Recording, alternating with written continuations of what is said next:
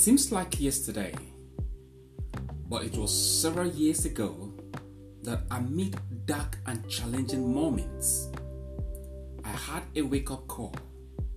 I was struggling to find meaning and purpose of my life. I wondered if each new day will bring more than I could handle. I came to controls with an inner struggles, that is, the cares and desires. That was difficult to see clearly. I had lost connection with my most important relationship. God was distant. I was lonely, angry, out of balance, and my relationship with my Heavenly Father was completely out of place. He was present, but I desperately needed to move in His direction. The following became my redefined mantra I carried to begin each new day of my life with. Life is full of ups and downs, dreams achieved and hopes dashed. My every sunrise brings expectations. So today and always, I will do something with what I am given and not waste good desire for rebellious outcomes.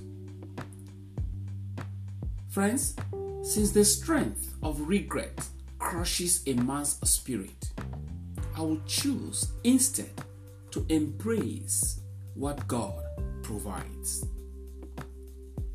and be grateful for my present, anticipate my future, and reflect on the past, remembering to yield my will to His Spirit and to follow Him above all life challenges.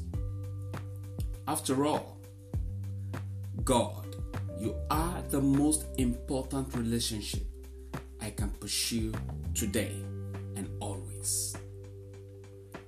And God's promises for us have been the fact that, have I not commanded you? Be strong and courageous. Do not be afraid. Do not be discouraged. For the Lord your God will be with you wherever you go. Joshua 1 9, the NIV version. And it went further to say, in one of his promises again, For I know the plans I have for you, declares the Lord plans to prosper you and not to harm you, plans to give you hope and a future. According to Jeremiah chapter 29, verse 11, the NIV. We shall be right back, friends, after this break.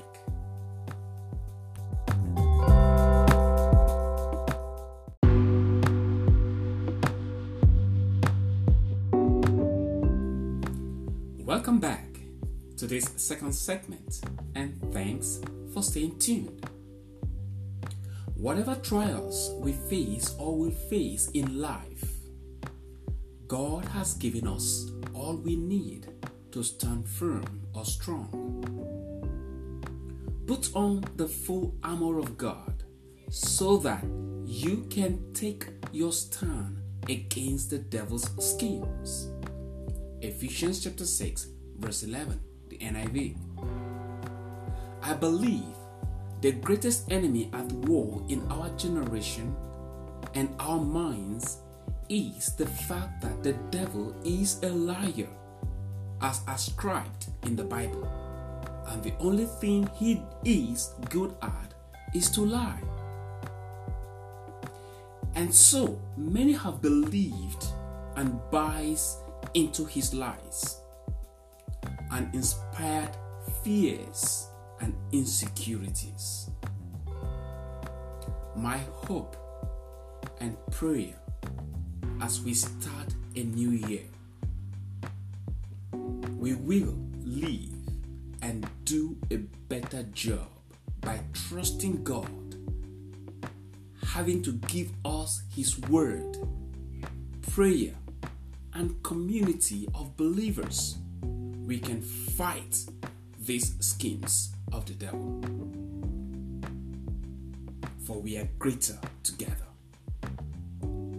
By putting on the whole armor of God and not some of the armors. Reflection. And you may ask, how and what to stand firm against the enemy or the devil's schemes. One of my suggestions would be read the Bible every day. Take a few moments to pray every day. Become active with a local church or a community of believers where we share and encourage each other, standing with each other. Remember that a good goal or a New Year resolution is not enough. So, restructure and begin and begin again if necessary. Come this year, 2021. And we have the rest of this year, barely about four days, for us to be able to put ourselves together, have a reflection, think through life what has gone bad, what has gone good, and what can we do better in this coming year, 2020. I encourage us to stand firm and know that God has promised to be with us wherever we find ourselves. Let us pray. God, the devil is constantly seeking to destroy us. Yet, in Christ, you have given us all that we need to win this battle. Please help us to put on our armor daily and to stand strong against the enemy's attack. In Jesus' name, we pray. Amen. I remain yours sincerely, Ezekiel Danok. Happy New Year. Shalom.